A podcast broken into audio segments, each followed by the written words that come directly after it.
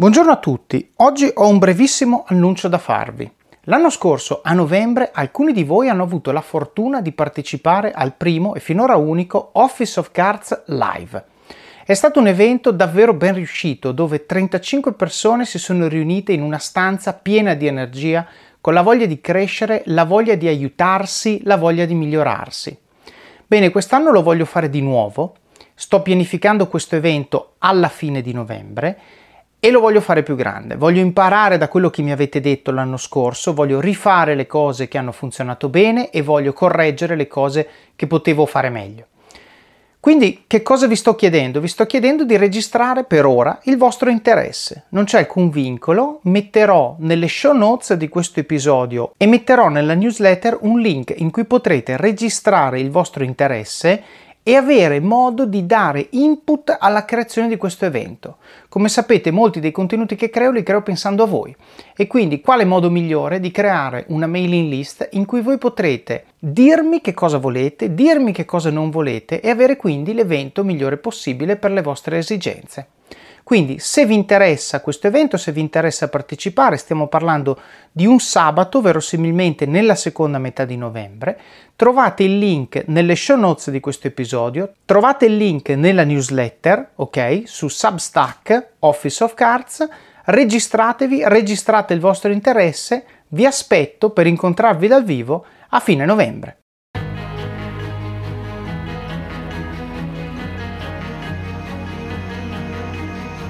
Buongiorno a tutti e benvenuti al podcast di Office of Cards. L'ospite di oggi si chiama Martino Ghielmi ed è il founder di vadoinafrica.com, un business dedicato a chi vuole intraprendere attività commerciali con paesi nel continente africano.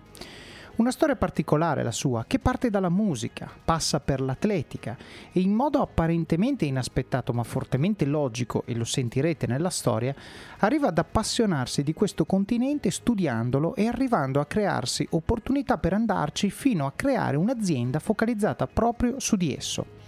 Mi piace molto la storia di Martino perché dalle sue parole sentirete proprio una persona che prende una passione e ci costruisce intorno tutto il suo mondo e so che molti di voi troveranno ispirazione e magari proprio da qui partirà una side gig che diventerà main e se succede mi raccomando ricordatevi di taggare questo episodio quando sarete ricchi e famosi. Prima di lasciarvi l'episodio ho un annuncio da farvi. Da qualche settimana ho lanciato una pagina YouTube, che ovviamente si chiama Office of Cards, così è facile da trovare, in cui condivido delle micropillole da 5 minuti o meno su riflessioni di vita aziendale, produttività personale, leadership, gestione delle persone e delle relazioni. Fin da quando è partito questo podcast mi avete chiesto dei contenuti brevi, più fruibili di un blocco da due ore di intervista. Ecco, io non ho mai ceduto a quella tentazione perché a me piace andare in profondità delle cose, mi piace scavare per trovare le gemme e in questi tre anni e mezzo moltissimi di voi mi hanno scritto parole bellissime di apprezzamento per questo stile narrativo. E vi dirò di più, fare queste interviste lunghe mi ha dato modo di migliorare le mie capacità di ascolto, di espressione, di analisi e come ha aiutato me spero abbia aiutato anche voi. Ora con questi video voglio provare l'approccio del diario, dove rifletto su situazioni che vivo quotidianamente e le condivido con voi, sperando vi possano essere utili. Quindi andate su YouTube, cercate il canale Office of Cards, iscrivetevi, mi raccomando, e mettetelo in cima alla lista dei vostri preferiti, in modo da ricevere delle notifiche quando pubblico nuovi contenuti. Bene, non mi resta che augurarvi buon ascolto di questa mia chiacchierata con Martino Ghielmi. Allora, buongiorno Martino Ghielmi e benvenuto al podcast di Office of Cards. Grazie Davide, è un onore essere qui con voi e saluto tutti gli ospiti. Senti Martino, io voglio partire da un post che ho letto che tu hai pubblicato su LinkedIn per, per introdurti, perché parla di una delle cose che io cerco di combattere con tutte le mie forze, che sono i pregiudizi, ok? I luoghi comuni, il fatto che noi ci mettiamo in testa di una cosa, ci convinciamo che quella cosa è così e ne, non ci mettiamo neanche ad approfondire se è vero o non è vero, traiamo una conclusione sulla base di quello che pensiamo e, e, poi viviamo la nostra vita con questo concetto in testa e certe volte prendiamo decisioni sulla base di questo preconcetto, decisioni che potrebbero addirittura fregarci, cioè privarci di alcune opportunità piuttosto che eh, magari penalizzarci, no? E tu hai scritto un post divertentissimo che, che, inizia con una domanda che ricevi spesso che è ma lì non vivono nelle capanne? Ok, l'ho letto stamattina. Parlavamo, parlavi di, di Africa, facevi vedere delle foto di Accra, credo, se non sbaglio, la capitale del Ghana, e se uno guardava le foto e non leggeva il post pensava di essere probabilmente nel, forse in un paese sudamericano, non tanto negli Stati Uniti, ma sembrava quasi un paese sudamericano. E, ehm, perché voglio parlare di questo? Voglio parlare di questo perché tante volte io ho sentito, per esempio, ho un amico che è vissuto per dieci anni in Cina, no? E noi associamo la Cina a Shanghai, Beijing, no? Di cui vediamo foto che vediamo nei media sono, c'è l'inquinamento, c'è il traffico, c'è la sovrappopolazione, eccetera, eccetera. E poi ci sono delle aree invece meravigliose nell'entroterra cinese dove ci sono tra le montagne più belle del mondo, laghi in altura incredibili, un verde pazzesco. E, e, e quindi dici, la Cina, la Cina è tante cose, no? Così come io sorrido quando gli americani dicono, ah, voi europei, Dico, guarda, voi europei non esiste, esistono gli italiani che odiano i francesi, esistono gli spagnoli che vorrebbero essere un po' come gli italiani ma se la venano perché hanno, tra virgolette, inventato il Sud America, esistono i tedeschi che mandano avanti l'economia di tutto il continente. Quindi, diciamo, è, è un luogo comune dove noi tendiamo a generalizzare perché? Perché è più facile, è una scorciatoia mentale, no? Dici l'Europa per un americano è facile, è un continente tra l'altro relativamente piccolo se pensiamo a quanto sono grandi gli Stati Uniti e quindi giustamente per loro è un punto. Però poi quando arrivano qua si rendono conto di che differenza enorme ci sia anche solo tra Torino, Milano, Verona e Venezia, per dire tre città che sono, quattro città che sono una in fila all'altra a distanza di qualche centinaio di chilometri l'una dall'altra. E perché voglio fare questa introduzione? Perché eh, uno dei più grandi eh, unknowns, forse il segreto più visibile ma più nascosto del pianeta Terra è l'Africa. Ok, è un continente assolutamente incompreso, assolutamente mh, banalizzato anche dalla, dalla, comunicazione, dai media. Si parla di guerre, si parla di deserto, poi c'è l'Egitto, Sharm el Sheikh, no? poi c'è i vini del Sudafrica e poco altro. Eppure è un continente enorme, ok? È un continente estremamente diverso ed è un continente che molti definiscono, eh, diciamo, un continente che ti entra sotto pelle. Quando tu vai in Africa e vedi determinate cose, la natura, gli animali, i paesaggi che ci sono in Africa, beh, sono i paesaggi che probabilmente avevano la fortuna di vedere gli uomini primitivi. Oggi però nel mondo civilizzato queste cose è difficile trovarle quindi fa riflettere anche tra l'altro che chiamiamo civilizzato il mondo in cui vediamo grattacieli da tutte le parti e non invece un sano equilibrio fra l'uomo e la natura. E perché parliamo di Africa? Parliamo di Africa perché Martino è un esperto giusto? Martino è una persona che ha dedicato un sacco di tempo all'Africa, sta dedicando un sacco di tempo all'Africa e ce lo racconterà oggi, ci racconterà da dove è venuta questa sua passione per l'Africa e che cosa sta facendo per, non dico aiutare un continente perché forse è troppo, troppo ambizioso, però per cercare di dare un contributo nello smitizzare quello che oggi è il percepito, almeno in Italia, di un continente che ha un sacco di opportunità che però se non vengono raccontate la gente pensa che appunto vivono nelle capanne, c'è il deserto, non ci sono risorse, quindi cosa ci vado a fare?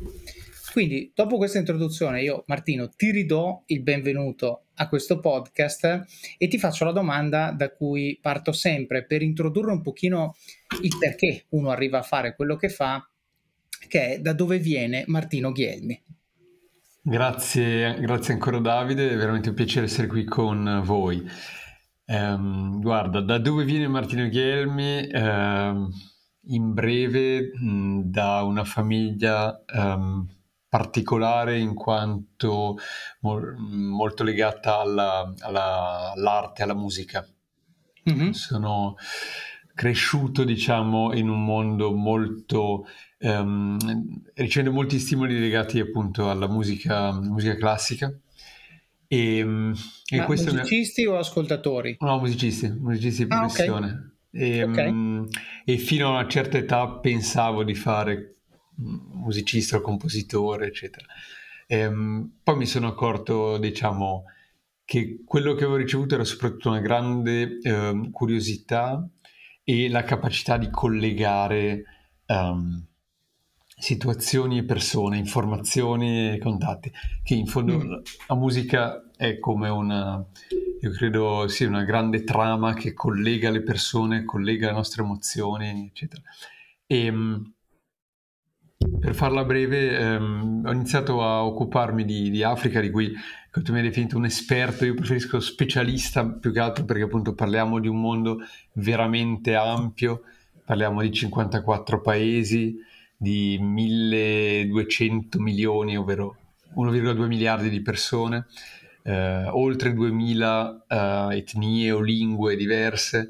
Ehm, veramente difficile ehm, pensare di, come dire, di, di, ma questo in qualsiasi argomento, pensare di, di, di padroneggiare sì, tutto. Di padroneggiarlo tutto, però diciamo... io ho visto un post tuo, giusto perché ci hai dato due numeri che già secondo me fanno capire cose che non, che non sapevamo, però ho visto un altro post che faceva vedere come spesso sui mappamondi per farci stare tutto, dato che sfortunatamente, sfortunatamente insomma, no. Eh, la Terra è piatta, però dobbiamo, scusa, eh, eh, la Terra non è piatta, dobbiamo rappresentare una sfera su un piano bidimensionale e quindi diciamo vengono fatte delle riproporzioni per farci stare tutto. Io ho visto un post qualche tempo fa su LinkedIn che faceva vedere come, siccome il mondo civile, tra virgolette, è l'Europa, gli Stati Uniti e, e ormai l'Asia, quando rappresentano il mappamondo cosa fanno? Comprimono la parte in basso, rendendo quindi l'Africa più piccola,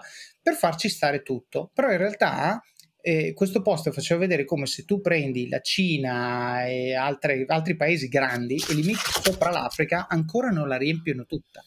Ecco, ci stai facendo vedere sulla telecamera. Infatti, c'era un post anche tuo, ma questo l'avevo visto qualche tempo fa. Sì. Ci dai qualche fatto giusto per inquadrare, per smitizzare subito? E dopo tre minuti di podcast abbiamo già capito che dell'Africa non sappiamo niente. Allora, tu hai detto 52 paesi. 54, cioè non è un paese. L'80% delle persone eh, anche, parliamo anche di amministratori delegati, imprenditori, dirigenti, eh, oltre che l'uomo della strada, pensano che l'Africa, proprio dicono, ah, l'Africa è un paese che, eh, ahimè, l'Africa non è un paese ma un continente e come tutti i continenti ha dentro tutto il contrario di tutto, eh, è appunto un continente anche molto vasto a livello di estensione territoriale. E il discorso delle proiezioni è un po' più sottile ora, eh, senza entrare nel, nel merito, nel dettaglio, ma deriva dal fatto che tu quando metti una sfera su una carta, o tradisci gli angoli o tradisci le aree. Mm. Non, cioè non puoi rappresentare fedelmente sia gli angoli della costa che l'area. E visto che diciamo, inizialmente le carte servivano per navigare e la navigazione si faceva mm. mm. più o meno sotto costa, devi sapere esattamente gli angoli eh, mm. e la, la forma della, della, costa. E così facendo okay. però si è schiacciato, vuol dire che eh, una sfera, quando la metti sul planisfero, schiacci tutta la parte eh, diciamo, equatoriale, la parte che emerge dalla sfera guardandola da, okay. di fronte. Quindi le coste sono proporzionalmente le corrette, coste... ma il contenuto è schiacciato. Esatto, e questa è la proiezione di Mercatore nel 500, eh, epoca delle grandi navigazioni. Poi andando avanti, diciamo, è stato tematizzato che così facendo si deformava in maniera molto importante l'area e quindi mm-hmm. l'Africa sembra grande più o meno come la Groenlandia, quando in realtà contiene eh, come area sia gli Stati Uniti, la Cina, l'Europa, l'India e pure il Giappone. E lì gli anni 70 appunto con poi anche la messa in discussione appunto dell'eurocentrismo, della fase delle, delle, indipendenze appunto delle madrepatrie coloniali c'è la proiezione di, di Peters eh, che dice ok proviamo a tenere le aree fedeli ovviamente deformando le coste quindi um, andando a, andando a, sì, a dare una rappresentazione. A comprimere il contenuto. Sì, okay, e, così viene allora... fuori quella che è veramente l'area e che è enorme. Ok, um, allora ci siamo già portati a casa che ci sono più paesi di quelli che pensavamo. Alzi la mano tra gli ascoltatori chi pensava che fossero più di 50. 1,2 billion di persone. E contiene la Cina, l'India, eh, che sono considerati comunque paesi che se ci pensiamo grandissimi, eppure sì, l'Africa li contiene tutti Esatto, e avanza. E, e, quindi già ci siamo portati a casa un bel po' di cose che secondo me pochi sapevano. Però facciamo un attimo un passo indietro. Allora, tu hai parlato di musica, la musica come...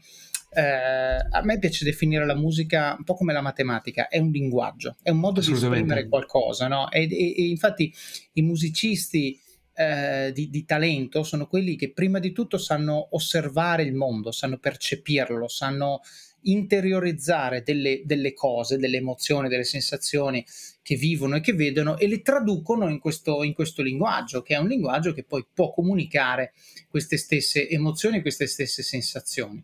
Io dico sempre, la musica classica è, è bellissima, è meravigliosa, per alcuni magari oggi è difficile da comprendere, la cosa che ci va più vicino secondo me oggi, e io consiglio sempre, soprattutto come sottofondo quando si deve fare lavoro di pensiero, no? nel mio caso per esempio è quando preparo delle slide della strategia dei prossimi tre anni, cioè cose comunque abbastanza astratte, io ascolto molto colonne sonore. Eh, colonne sonore di film di, di, diciamo di un certo tipo, Hans Zimmer piuttosto che Howard Shore, eccetera, non è classica nel senso vero del termine, ma è un, un, moderno del classico, più avvicinabile probabilmente per uno che magari ascolta la pop. Ecco, e poi magari da lì uno scopre altri percorsi, magari linko qualche, eh, qualche brano nelle, nelle, show notes. E tu hai detto questa musica, cioè il fatto che i miei genitori facessero i musicisti, mi ha lasciato non tanto la passione per la musica, o meglio, non la passione per la musica al punto di pensare di farne la mia vita,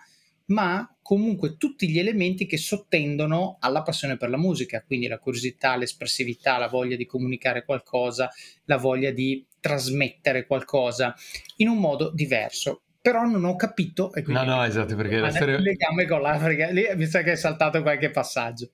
Assolutamente, più di uno, ehm, però hai citato una parola, passione, che appunto credo sia una, un elemento di grande... Ehm, per cui ho grande ehm, gratitudine per aver ricevuto gli elementi per um, appunto padroneggiare una passione e sapere che um, come tante cose nella vita eh, ha, ha, come dire, degli elementi eh, positivi, negativi, bisogna saper, saperci giocare per, ehm, per restarci fedeli ma anche per non farsi schiacciare. Mm. Comunque, per farla breve, in realtà mh, io ho poi eh, maturato una passione sportiva per l'atletica mm. e um, arrivo a interessarmi di Africa semplicemente per curiosità di dire ok, ma mh, perché Olimpiadi o adesso sono stati campionati del mondo sostanzialmente in qualsiasi distanza Vabbè, i campionati del mondo, eh, primo posto per medagliere Stati Uniti, secondo Etiopia poi quest'anno il Kenya è arrivato quarto, ma comunque diciamo se parliamo io facevo mezzo fondo e se parliamo delle corse dagli 800 metri a maratona praticamente se la giocano due, adesso tre paesi, Etiopia, Kenya, adesso si è inserito un po' l'Uganda, mm. parliamo ehm, appunto di, di, paesi che sono considerati diciamo assolutamente, cioè sono assolutamente ignoti, eh, se non magari come destinazione turistica al Kenya, eccetera, eppure mh, mm, vincono. E certo. eh, da lì ero, ti dico, al liceo, liceo scientifico Varese, um, non... Uh, studente, studente diciamo mediocre che, che, poi faceva le volate nel momento giusto e sono uscito con 100 avendo avuto la media dei 6 dei 6 e mezzo per... ok eh, ma la, la, il trucco è quello. È, è, tenere un passo costante e poi al, al, momento giusto tac. esatto. E no, fatto sta che sì, questa, questo interesse mi ha portato a dire, boh, andiamo a, cioè, a, capire, a, capire, un po' di più. Lì al campo Varese avevo conosciuto un maratoneta ruandese, eh, mm. Mattias Ntavulicura, un tipo che si è fatto 5 giochi olimpici. Eh, lui mi ha dato dei consigli così, ma base, che però mi hanno, mi, mi, mi hanno aiutato in quel campo e mi ha fatto dire, poi l'anno successivo c'era un amico che um, andava in Kenya per, per altre cose, cioè, va, ti accompagno e vengo a, vengo a vedere cos'è eh, quello che è un po' la mecca del, dello sport della corsa di resistenza, come so, fosse per un appassionato di rugby andare in Nuova Zelanda o un appassionato di calcio, dire, vado in Brasile a, a vedere come interpretano questo sport, mm-hmm. quelli che poi sono considerati i migliori al mondo.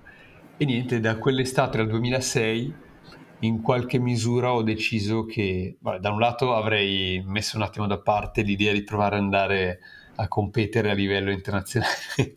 no, non ho mai avuto un grande, un particolare talento, era solo una, sai, quelle, quelle fissazioni giovanili, ma che non, non, dove il talento genetico non, non aiuta.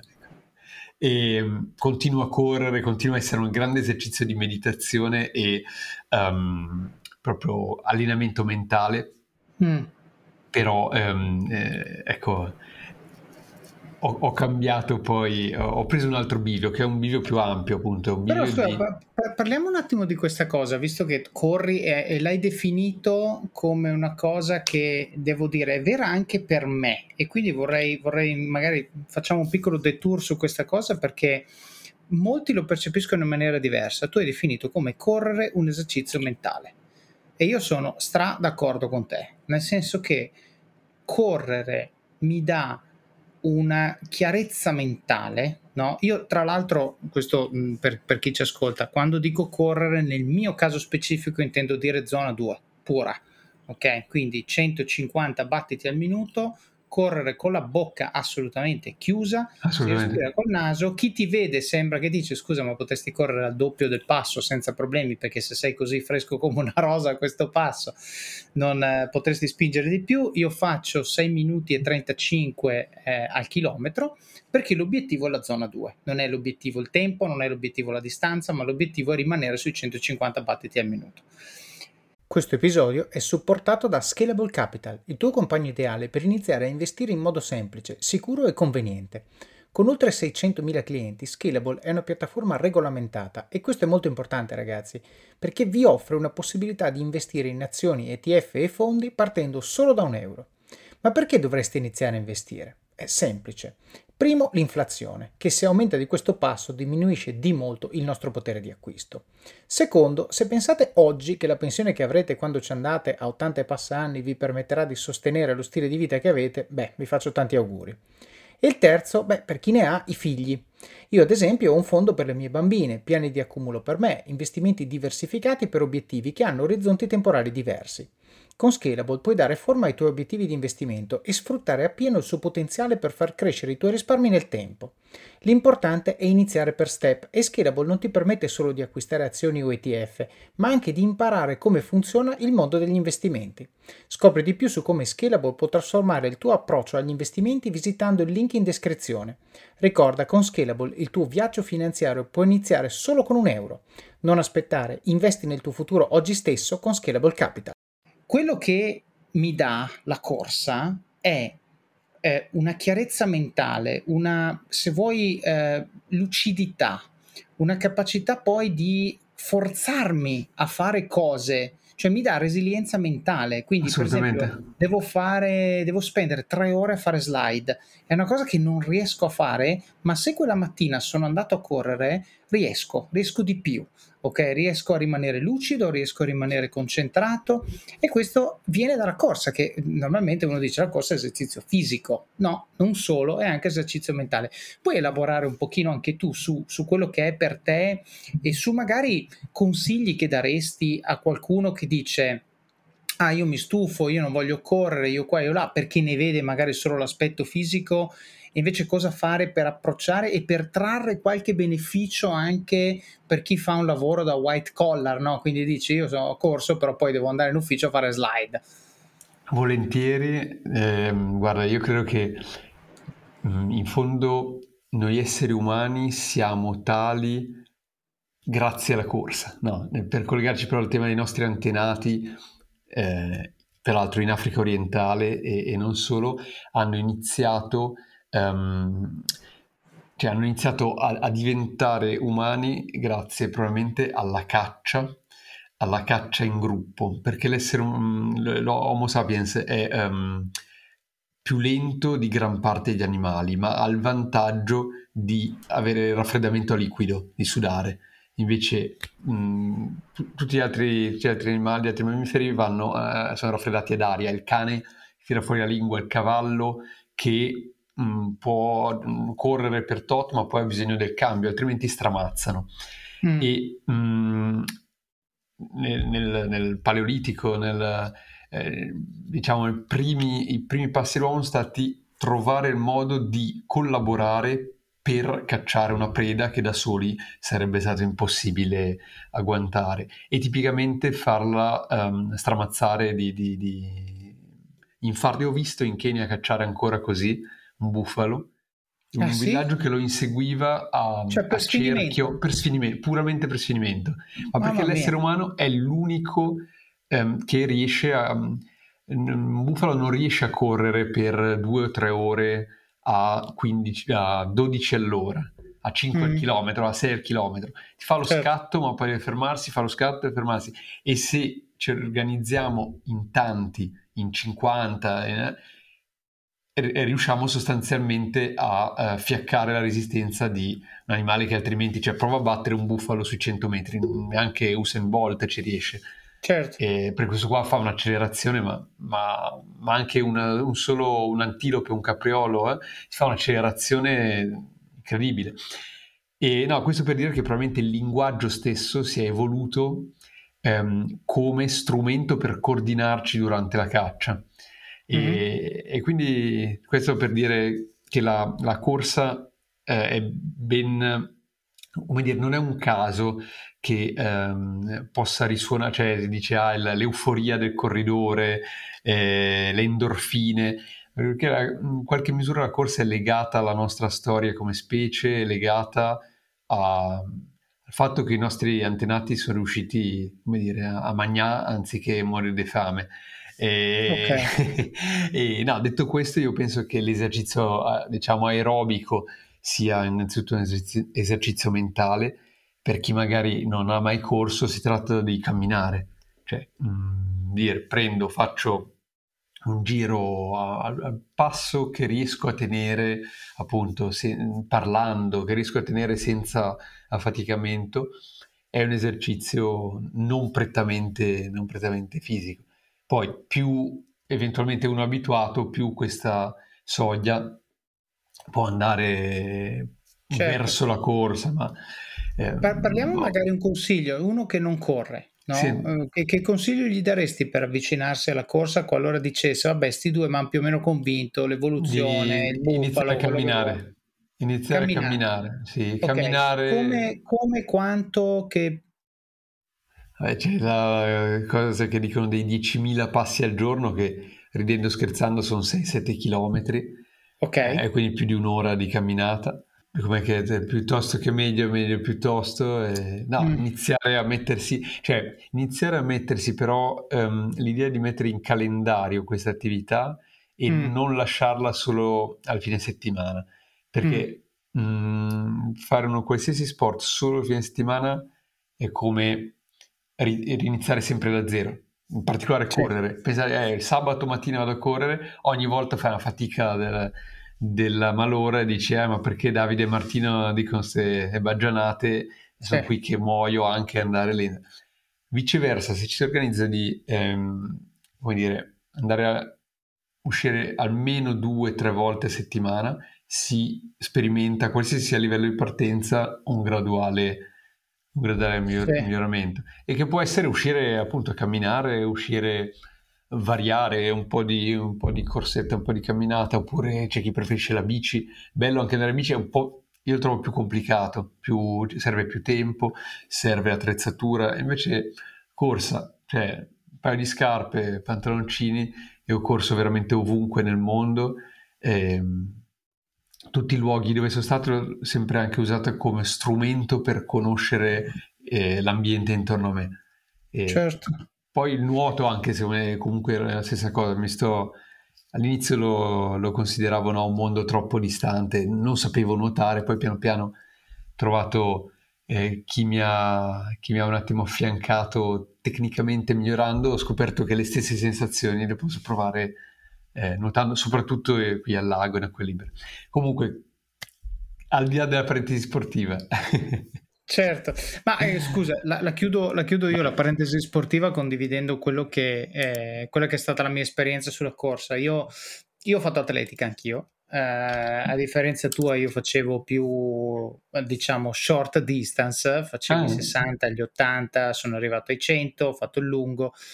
E, però ho sempre avuto pochissimo fiato, no? E tornando ai bias cognitivi, mi sono convinto che io avevo poco fiato, anche perché io ho una struttura corporea che non è da mezzo fondo, perché essendo alto 1,78 io sono circa 20 e passa anni che peso fra i 73 e i 78, ok? Quindi non ho un corpo longilineo, no? La gamba un po' grossa, anche insomma tendo eh, la pancia non è esattamente quel, quello slim di body mass index sotto il 10% e quindi mezzo fondo problema, no? E, e quindi non lo facevo. Poi un bel giorno ho detto, sai cosa c'è? Ho bisogno ehm, sostanzialmente di fare delle attività che mi aiutino anche da un punto di vista cardiaco, perché se no faccio solo forza, però non riesco a fare quell'allenamento di quel tipo. E ho cominciato a correre. La prima volta volevo morire e se mi baso su quella volta sostanzialmente avrei smesso immediatamente e ho smesso. Sono andato a correre e poi per tre mesi non ho più corso. Poi ho detto, senti, come tutte le cose, correre è un'abitudine, quindi forse ho sbagliato approccio, ero partito correndo, ero partito facendo c- eh, 5-40 km, cioè robe folli. E cosa ho fatto? Ho fatto quello che hai detto tu, cioè ho cominciato a camminare, camminare sempre più veloce, quindi facevo 5-6 km al giorno camminando. E cosa facevo per camminare? Per esempio, perché io ho cominciato a Londra, scendevo dalla metro una fermata prima sì, sì. e quindi andavo a camminare. Alla sera, quando magari non pioveva, facevo due o tre fermate di metro a piedi e poi scendevo per tornare a casa. Quindi introducevo della frizione volontaria nel mio commute, quindi una cosa che comunque dovevo fare, andare e tornare da lavoro, l'ho resa un pochino più dinamica. Poi, come dicevi tu, ho cominciato a correre.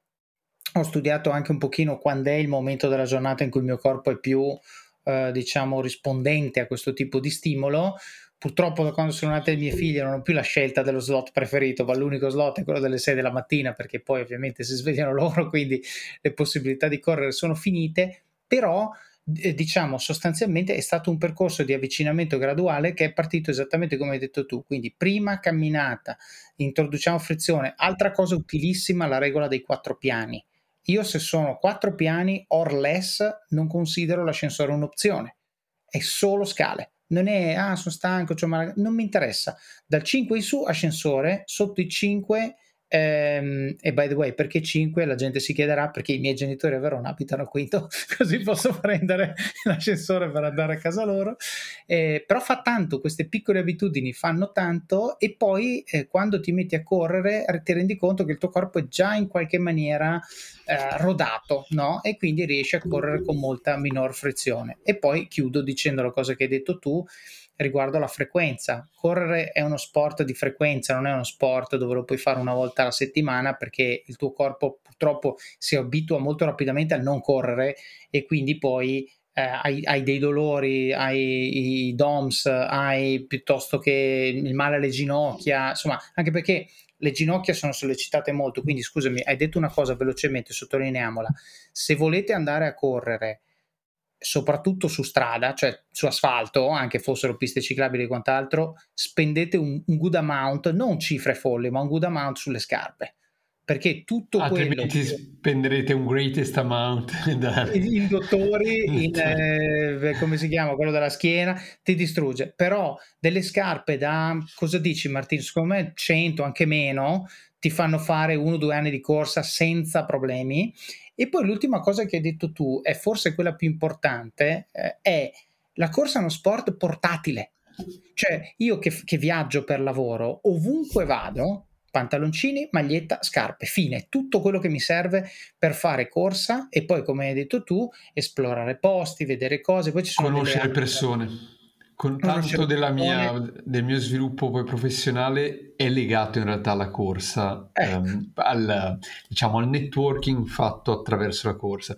Comunque, per uh, dare un ultimo spunto proprio utile, consiglio, spezzo una lancia a favore di eh, correrenaturale.com, Daniele Vecchioni, che okay. raccomando a chi si voglia avvicinare a zero la corsa o riavvicinare, che appunto magari ha fatto atletica, ha fatto sport agonistico, oggi vuole ri- rimettersi in forma lui ha veramente un approccio ehm, appunto molto naturale, molto, eh, secondo me, adatto a vivere questa disciplina come ehm, appunto anche un'occasione di, di, di allenamento mentale, eccetera. Ok, lo mettiamo nelle show notes. E poi un'ultima cosa che volevo dire io è che ci sono diverse app che ti segnalano dei percorsi de, di corsa, no? Cioè quando tu vai in trasferta, non conosci dove vai, no? Allora magari chiedi alla reception. Io sono vecchio della... stile, io non le uso, ma, ma so che ci sono. Io, io, e mi piace di, l'esplorazione, però, certo. però lo so che c'è Strava, che c'è... Sì, Strava piuttosto che anche Map My Run io usavo, adesso magari ne mettiamo alcune nelle show notes, però il tema è se tu sai, perché poi il problema è quando sei in trasferta per lavoro, cioè tu sai che alle 9 devi essere in ufficio, quindi non è che puoi dire vado a caso e vedo, perché poi ti ritrovi in posti, fai tardi. Allora, io le uso per cosa? Per calcolare certo. il tempo. Quindi dico, io so che posso correre tre quarti d'ora, vediamo dov'è il certo. percorso che riesco a fare tre quarti d'ora. Ecco, diciamo, non tanto per limitare la mia capacità esplorativa, quanto per inserire la corsa in un contesto di una vita un pochino più ampia con altri pezzettini. Senti, abbiamo fatto questa digressione, però secondo me è utile perché eh, a parte che correre fa bene al corpo, però abbiamo detto fa bene anche alla mente torniamo a bomba. Quindi stavamo cercando di collegare il tuo passato e più il tuo upbringing musicale con l'Africa. No? E tu hai detto: facevo atletica, vedevo questi africani che vincevano le gare e mi, mi sono domandato come mai questi americani, eh, scusa, questi africani vincessero tutte le gare di mezzo fondo. E ehm, niente, lì appunto c'è questo viaggio, primo viaggio, viaggio in Kenya Um, io ero, sì, cos'è che era? Forse eh, era l'anno, avevo già, avevo già, scelto facoltà universitaria dopo um, il liceo scientifico, um, diciamo, mi ero reso conto di avere comunque uh, un, un, interesse appunto più per um, saperi ampi, saperi che collegano eh, vari aspetti della vita che per dei verticali rigidi. E in quel senso avevo deciso di non seguire la strada della musica eh, professionale dove pure ho studiato conservatorio eh, tanti, tanti anni parallelamente. E, um, e ho scelto di iscrivermi a relazioni internazionali Uh, tra l'altro poi vivevo con due amici a Milano eh, che studiavano fisica e che mi prendevano in giro dicendo ah fai eh, scienze della ciancia, scemenze politiche eccetera. Ma è oggettivamente vero che è una facoltà più semplice di fisica o ingegneria eh, aerospaziale.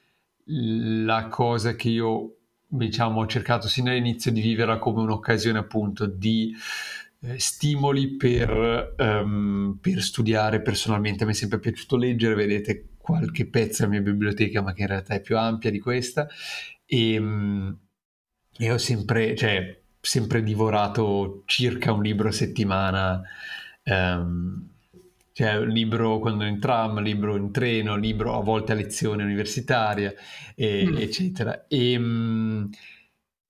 e via via appunto ah, boh, mi piacerebbe magari lavorare appunto in quello che è il mondo della cooperazione, cooperazione allo sviluppo, eccetera, perché poi l'Africa, diciamocelo chiaramente, in Italia eh, e non solo, in tutto l'Occidente c'è sempre un po' questa idea che eh, sia un continente Già, già eh, ok, tanti pensano sia un paese, poi chi capisce un continente dire un continente da aiutare, eh, eccetera. Anche tu, peraltro, hai detto all'inizio, cioè, aiutare un continente?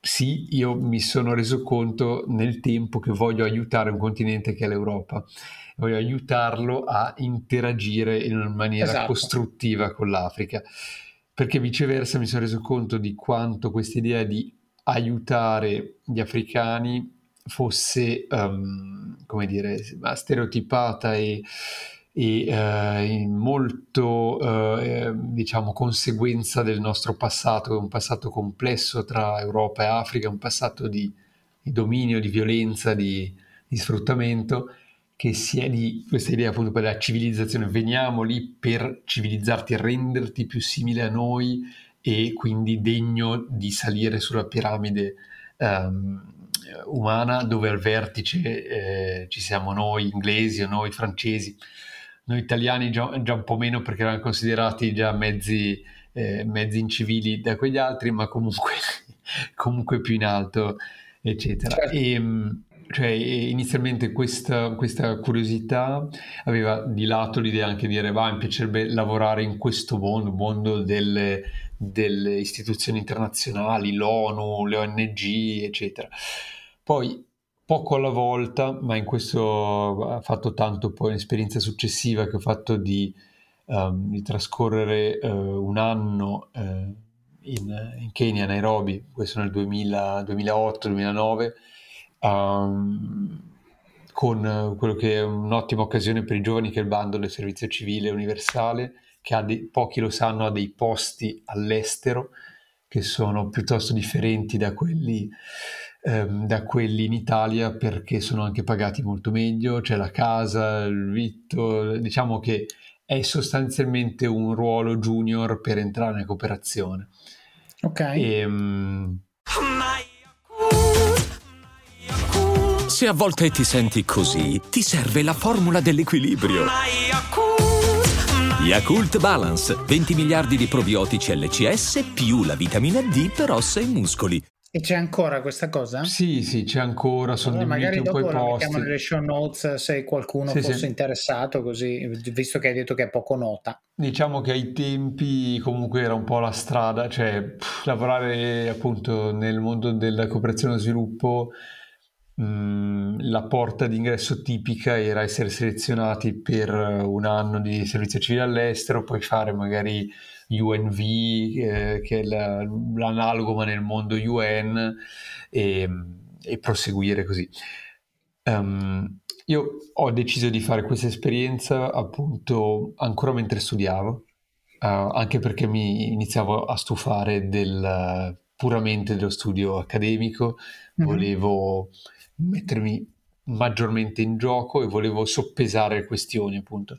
Avevo questa passione cioè, per l'atletica. Anno, in che anno siamo? 2008-2009. Ok. E, um, quindi era il mio ultimo anno di specialistica. Mm, avevo scelto di proseguire con la specializzazione di studi afroasiatici a Pavia. Trascorso sempre un po' l'estate a perfezionare un po' la lingua, sì, inglese, poi un po' francese. E, um, diciamo, sono tornato in Kenya dove ero stato nel 2006, sono tornato proprio a starci un anno anziché un mese.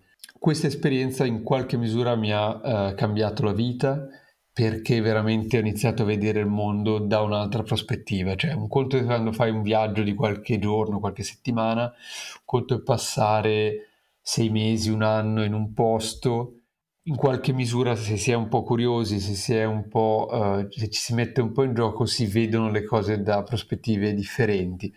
E, um, cosa mi ha portato quell'anno? Mi ha portato a decidere che non avrei lavorato nella cooperazione.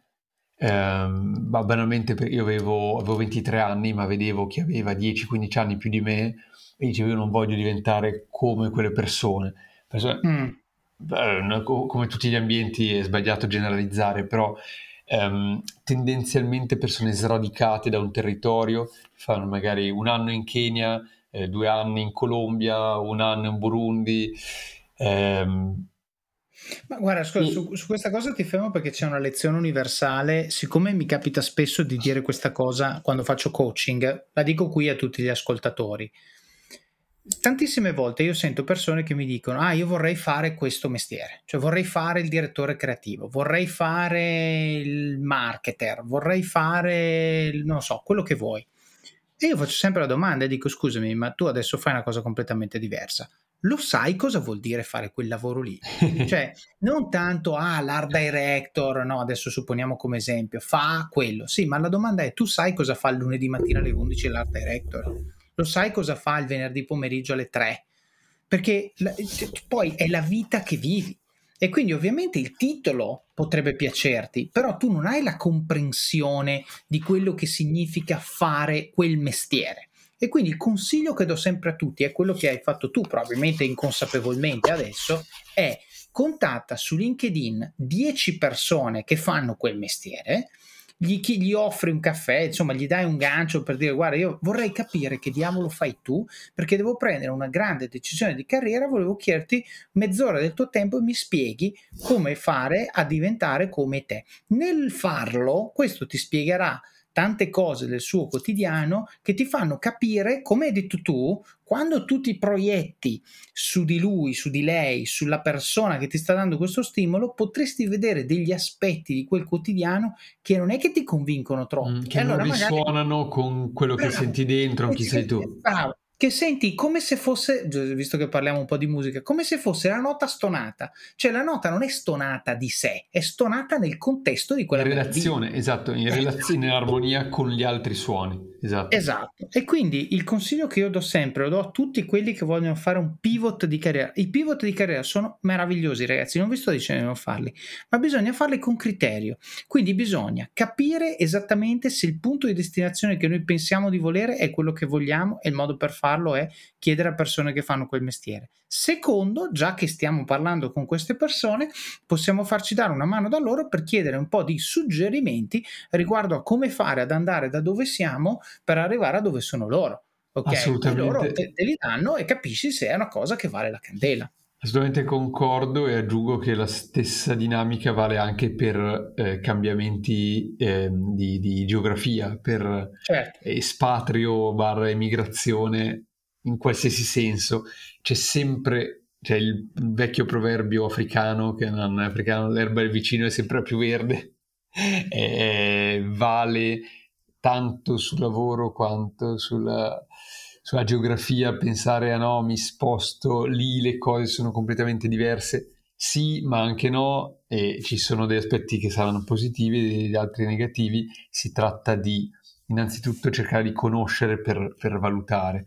E, mh, il fatto sta che questa esperienza sì, mh, mi è servita per decidere che non avrei fatto eh, quello e molto, se rileggo oggi un po' la, la mia vita, vedo che tante volte ho proceduto in termini di no, non voglio fare, cioè una cosa mi è chiara, non voglio fare questo. Poi che cosa volessi fare eh, in realtà, come tutti, non lo sapevo e in qualche misura non lo so ancora. Penso che anzi è, sia sano non saperlo perché c'è il desiderio di scoprirlo e eh, il desiderio di eh, proseguire in questa appassionante ricerca che poi è la vita. E um, fatto sta, io ho deciso quello, sono rientrato in Italia e eh, mi sono trovato nel giro di poche settimane a lavorare giacca e cravatta per una grande eh, società di consulenza. cioè, cioè l'antitesi dell'antitesi, cioè sei finito dalla libertà piena di essere in un paese africano, cooperativa, destrutturazione totale a giacca e cravatta, multinazionale della consulenza, probabilmente 20 ore al giorno di lavoro, più o meno. Ma in realtà ci sono finito eh, per un mix, da un lato sì di non sapere bene cosa fosse, perché la verità è che magari chi ha fatto la Bocconi o, o ingegneria gestionale ha in mente sì, posso andare in revisione, in consulenza. Per me vengono da background eh, creativo, artistico, musicisti. Um, poi appunto um, queste, cioè, studi relazioni internazionali, focus sull'Africa, un anno a Nairobi, non sapevo cosa fosse in realtà una storia di consulenza, ma sapevo che era diversa da quello che avevo visto e volevo cambiare, volevo un, dire, un cambio di ritmo, passare dai 6 a chilometro ai 3,30 e, e vedere cosa, cosa... Anche perché, okay. attenzione, giù comunque a Nairobi la cosa che, che vedevo è che cioè, sostanzialmente un paese come il Kenya tutti hanno in, bocca continuamente su business, business, business, ah tutti, ah questa idea di business, ah vorrei fare questo business, ah mi...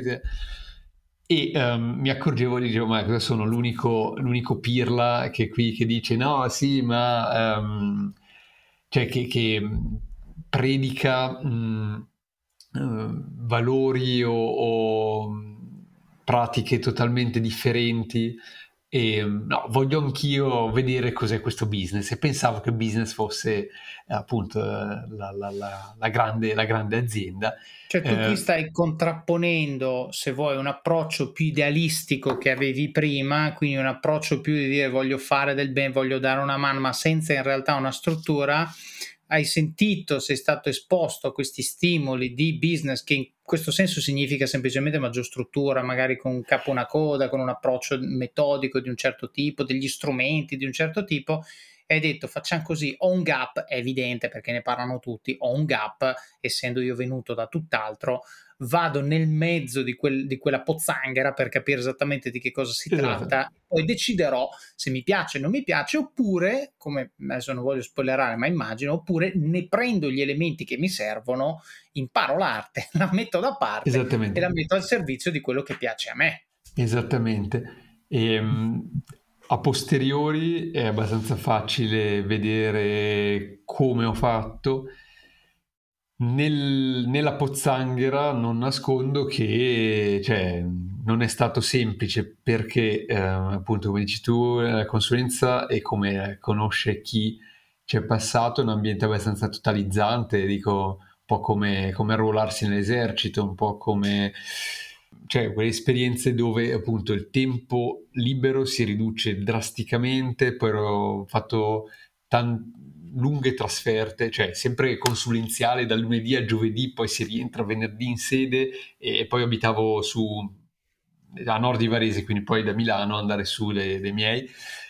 Um, tempo a disposizione, cioè le, le, le ore 24, 24 per 7, le ore della certo. settimana si riducono drasticamente e uh, sebbene in realtà dopo po- pochi giorni o forse addirittura poche ore dicessi ma cosa ci faccio io qui? Non, chiaramente io diciamo, non voglio essere tra dieci anni, non voglio essere al posto di questi eh, incravattati eh, più, o meno, più, più, o meno bruciati dei miei, dei miei dirigenti. Um, però non è semplice uscire con l'onore delle armi, perché io mm. poi, cioè, non ho mai pensato di eh, licenziarmi così, ah perché no, non, sono, sono in burnout. Voi anche non per... capite niente. no, ma, ma, poi, eh, ma poi anche perché sono sempre stato convinto che avrei potuto imparare qualcosa da questa esperienza. Ricordo mm-hmm. un amico di mio padre mi fa, quando avevo chiesto un consiglio, mi fa, beh guarda Martino, dopo l'altoforno penso che sia un'esperienza temprante. e, io tra l'altro okay. ho scoperto, cioè ho, ho, mandato il CV per iniziare la mia esperienza di consulenza semplicemente perché ho visto un amico che aveva studiato con me eh, postare su Facebook ah, da settimana prossima sarò business analyst in questa azienda. Mm. E eh, io ho detto, boh, cos'è questa azienda? Poi, va, se, se hanno preso lui, eh, assolutamente posso prendere anche me.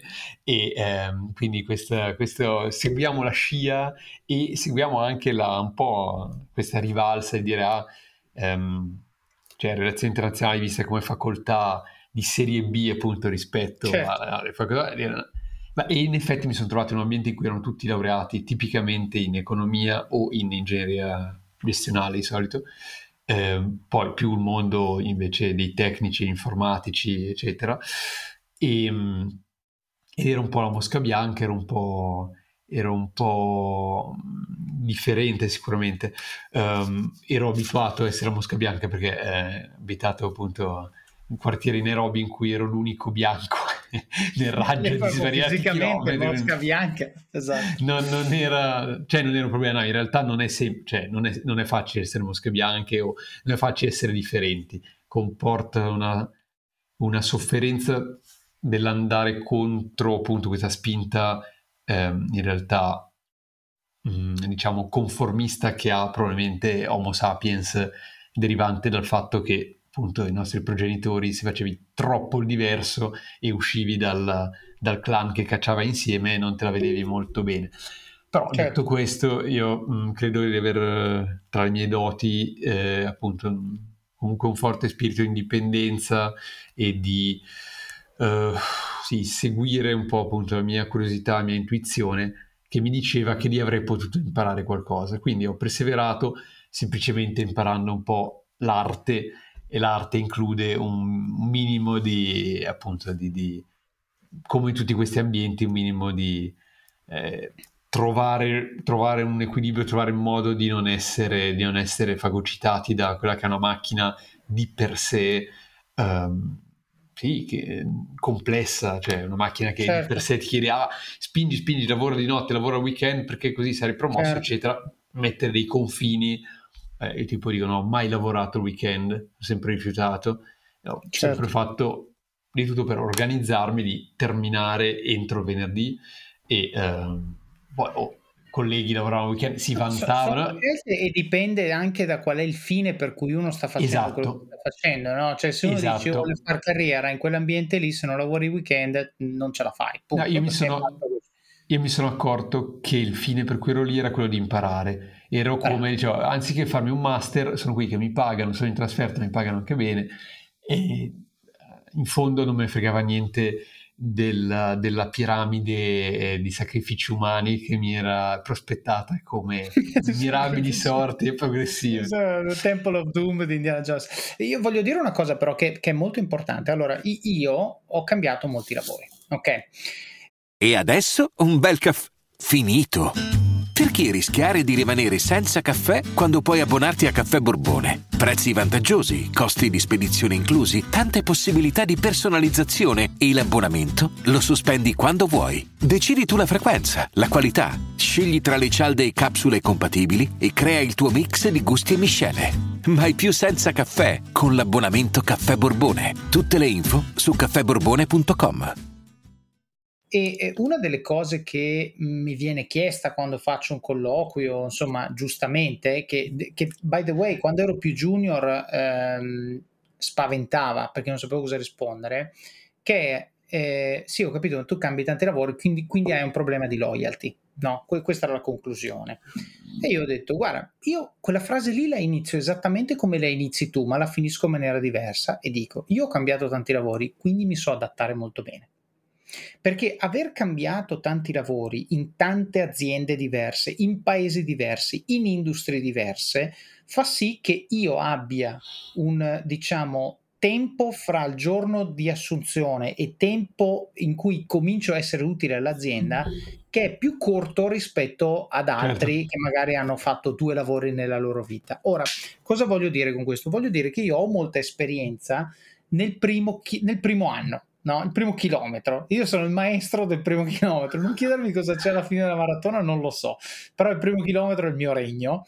E quello che voglio dire, adesso arrivo alla domanda che ti voglio fare, ma quello che ti voglio dire, quello che voglio dire a chi ci ascolta è se tu vivi un'esperienza lavorativa, ma in generale qualsiasi esperienza, ma adesso stiamo parlando di lavoro, con il distacco di avere sostanzialmente chiarezza totale sul perché lo stai facendo, riesci innanzitutto a impostarla nella maniera più corretta possibile a livello di trade-off, come ci hai detto tu, io weekend non lavoro perché carriera qui dentro non la voglio fare. Ma se poi la vivi anche con un pochino di distacco dal tu hai usato il termine farmi risucchiare, no? Farti risucchiare rallenta la tua capacità di apprendere quello che ti serve da quell'esperienza perché cadi nella trappola del fare, devo fare le slide, devo fare l'Excel, devo fare l'analisi e non ti fermi a riflettere sul senso, perché la sto facendo, qual è il vantaggio, perché poi quando te ne vai da lì il fatto di saper fare la slide, il fatto di saper fare l'Excel conta sì, ma meno del sapere perché, cioè qual è il senso, perché ti hanno chiesto questa cosa, perché poi un domani, quando tu andrai via da lì, il sapere perché è molto meno commodity, è molto più un vantaggio competitivo rispetto a saper fare la slide, saper fare l'Excel, perché purtroppo le masse cadono nella trappola dell'execution e quindi fare una buona execution, non voglio dire che è una commodity, non ce vero mai, ma è più facile da trovare rispetto a quello che invece dice aspetta che ti dico esattamente quali sono le tre cose che contano su, su questo tipo di lavoro. E quindi quando, quando tu lo vivi così, in un anno riesci a portarti a casa il 90% di quello che quel lavoro, adesso ho detto una percentuale a caso, ma è una percentuale alta, di quello che quel lavoro ti può insegnare. Quindi se tu ci stai 15 anni sicuramente ne sai più che restare, che restare un solo anno, ma quanto di più? Non certo 15 volte di più. Questo è il punto di fondo. Quindi arrivando al tuo periodo, eh, diciamo, tu dopo un quarto d'ora hai capito che non era il posto per te, ma ti sei forzato di restare lì dentro per un po' per dire per me è una learning experience, sono qui per imparare, mi pagano per imparare, quindi figata pazzesca, e, e quindi quanto sei riuscito a restare dentro quell'ambiente? Io mi ero dato due anni come... Mm. che poi anche il gradino della, della piramide, tipicamente che ogni due anni dove puoi essere promosso certo. e poi arrivare a essere dirigente, eh, che poi sì, contratto dirigente, poi comunque a 30 anni, eccetera. Fatto sta, ehm, mi sembra, da due anni poi, eh, sia che sia stato promosso, sia che no, comunque eh, cerco, cerco altro. Ed eccoci qui, dopo questa chiacchierata con Martino, ricchissima di spunti davvero interessanti. Abbiamo parlato di preconcetti e di come, se basiamo le nostre azioni o decisioni sulla base di idee che abbiamo in testa senza avere mai approfondito il perché delle cose, ci possiamo precludere esperienze incredibili che magari sono più nostre di altre cose che oggi fanno parte della nostra vita e non sono così allineate in fondo al nostro modo di essere o di vedere il mondo. Martino ci ha poi snocciolato un po' di numeri che ci aiutano a dare una dimensione e una connotazione ad un continente che è molto frammentato, variegato, proprio come l'Europa. E mi fa ridere pensare che noi italiani ci sentiamo europei solo da un punto di vista politico e a volte neanche da quello, ma guai ad accomunarci a francesi o tedeschi. E invece per molti di noi l'Africa è un tutt'uno senza alcuna sfaccettatura. Pensate un po' il problema dei bias cognitivi. Abbiamo poi parlato del potere della corsa, sia come esercizio aerobico di rafforzamento del cuore, sia come esercizio mentale di pulizia, di allenamento della resilienza a fare cose che richiedono una forte disciplina. Io lo uso anche come meditazione, come forma di scarico che mi resetta e mi carica per la giornata, dato che il mio slot di corsa è alle 6 del mattino. Martino ci ha poi dato suggerimenti pratici per farlo, iniziare camminando, farlo spesso con frequenza e non solo nel fine settimana. E se non ce la facciamo a correre, facciamo un mix e andiamo a camminare e correre, costruendo lo stato fisico che ci permetterà di correre sempre più a lungo e sempre con minor fatica. Abbiamo poi sentito da Martino come ha iniziato ad appassionarsi di Africa e di come abbia trovato un modo per farsi pagare per approfondire questa esperienza. E non solo questo, ha usato questa esperienza per capire esattamente che cosa andava e che cosa no di quel mestiere, esponendosi a chi lo faceva. E poi Martino ci ha raccontato della sua scelta di fare il consulente, scelta fatta con cognizione di causa per arricchire il suo profilo e acquisire competenze che sapeva di non avere e sapeva gli sarebbero servite. E infine abbiamo discusso di prospettiva e di come una frase possa iniziare nello stesso modo ma finire in modi molto diversi. L'esempio che abbiamo usato è quello dei benefici che derivano dal cambiare lavoro o contesto per saper mantenere una mente fresca e un approccio critico sul modo e sul perché delle cose che facciamo e non necessariamente sul cosa. Nel prossimo episodio continueremo la chiacchierata con Martino, che riprende dai motivi che lo hanno spinto a lasciare la consulenza e sentiremo di come arriva a fare della sua passione per l'Africa un lavoro vero e proprio, costruendo sulle competenze e il network che aveva saputo costruire fino a quel momento. Davvero un episodio da non perdere. Passiamo ora al supporto, la fase in cui siete voi i protagonisti e in cui dimostrate con pochi e semplici ma significativi gesti quanto impatto abbiano questi contenuti nel vostro quotidiano e quanto sia importante per voi che il podcast continui a crescere. Quindi come fare? Il primo modo è Patreon ed è il primo link che trovate nelle show notes. Vi basta andare su it.officeofcards.com barra podcasts e cliccare l'episodio di Martino oppure andare su patreon.com barra officeofcards. Patreon è un modo senza sforzo per contribuire alla qualità di questo podcast e vi permette di fare delle piccole donazioni mensili, anche di pochi euro, per darmi una mano a finanziare supporto professionale per l'editing degli episodi e la promozione del podcast. Spesso mi dite grazie per questo podcast sui social, via email, in alcuni casi anche di persona e vi sono infinitamente grato di questo. Se potete, anche un aiuto concreto può fare la differenza e contribuire a renderlo ancora migliore. Si tratta di una cifra libera. Se ciascuno di voi desse un solo euro al mese, davvero niente, potrei assumere un tecnico audio full time e una persona che mi aiuti a diffondere il messaggio sui social o altri mezzi di comunicazione, oppure anche coordinare meglio le interviste di persona, che sono sempre migliori di quelle remote. Potrei cercare attivamente diverse tipologie di ospiti su LinkedIn, fare più recensioni di libri che mi chiedete in continuazione ma che richiedono più tempo di lavoro. Insomma, se volete che il podcast cresca, un po' di di supporto ci vuole. Grazie di cuore a tutti gli iscritti a questo club di supporter. Il secondo, come detto all'inizio, è il canale YouTube a cui dovete iscrivervi per ricevere notifiche quando pubblico nuovi video e, ovviamente, se vi piacciono, interagite col canale e fate capire a YouTube e alle persone che vedono questi video che sono contenuti che vale la pena guardare. Basta un like o un commento e l'algoritmo di YouTube dice wow, questi contenuti generano engagement, aspetta che li spingo un po' nei video suggeriti di qualche altro utente. Quel tipo di algoritmi sono stati il mio lavoro per anni e so bene come funzionano, quindi se vi piacciono mi raccomando spingete, basta un like, un click, un commento, qualcosa che faccia capire a YouTube che quel video vi ha lasciato un certo tipo di sensazione positiva. Il terzo modo è lasciare recensioni del libro Office of Cards su Amazon, magari raccontando quali parti vi sono piaciute o quali tecniche e consigli avete messo in pratica e hanno avuto impatto nella vostra vita. So che molti di voi regalano Office of Cards ai loro amici. Chiedete loro di lasciare la recensione quando lo hanno finito. Il quarto modo sono le recensioni del podcast, sia su Apple Podcast, dove potete lasciare anche un commento, che su Spotify, dove potete lasciare solo le stelline. Ci mettete davvero 30 secondi, ma è molto importante perché aiuta gli altri a scoprire e provare questo podcast. Il quinto modo, se usate Apple Podcast potete abbonarvi al podcast. Costa 99 centesimi al mese e con l'abbonamento avete accesso in esclusiva a contenuti extra come ad esempio gli episodi completi, ovvero le 2-3 puntate di ogni episodio appena sono pronti, di solito con oltre un mese di anticipo rispetto alla pubblicazione ufficiale, oppure altri materiali che sto pensando di rendere disponibili nei prossimi mesi suggerite persone che, io, che vorreste io intervistassi o temi che vorreste io trattassi. Questo è il sesto modo. Il podcast lo faccio io, è vero, ma io premo rec, ok? Quello che faccio lo faccio per voi, un po' come i regali che si dice debbano piacere a chi li riceve e non a chi li fa. Anche qui sta a voi aiutarmi ad aiutarvi e identificare temi o persone che ritenete facciano bene al gruppo.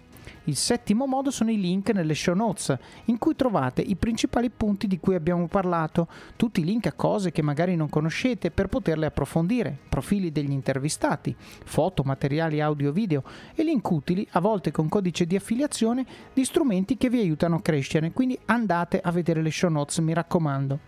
L'ottavo modo, prima di fare il vostro shopping su Amazon, solo dal sito web, quindi da computer, dalla app purtroppo non funziona, passate dalle show notes del podcast su it.officeofcards.com barra podcasts e cliccate sul link di Amazon oppure comprate uno dei libri che suggerisco nella sezione libri del sito così aiutate voi stessi a crescere e anche il podcast il tutto con un semplice clic in nono modo, parlate del libro e del podcast con le persone che vi stanno a cuore, amici, colleghi, parenti.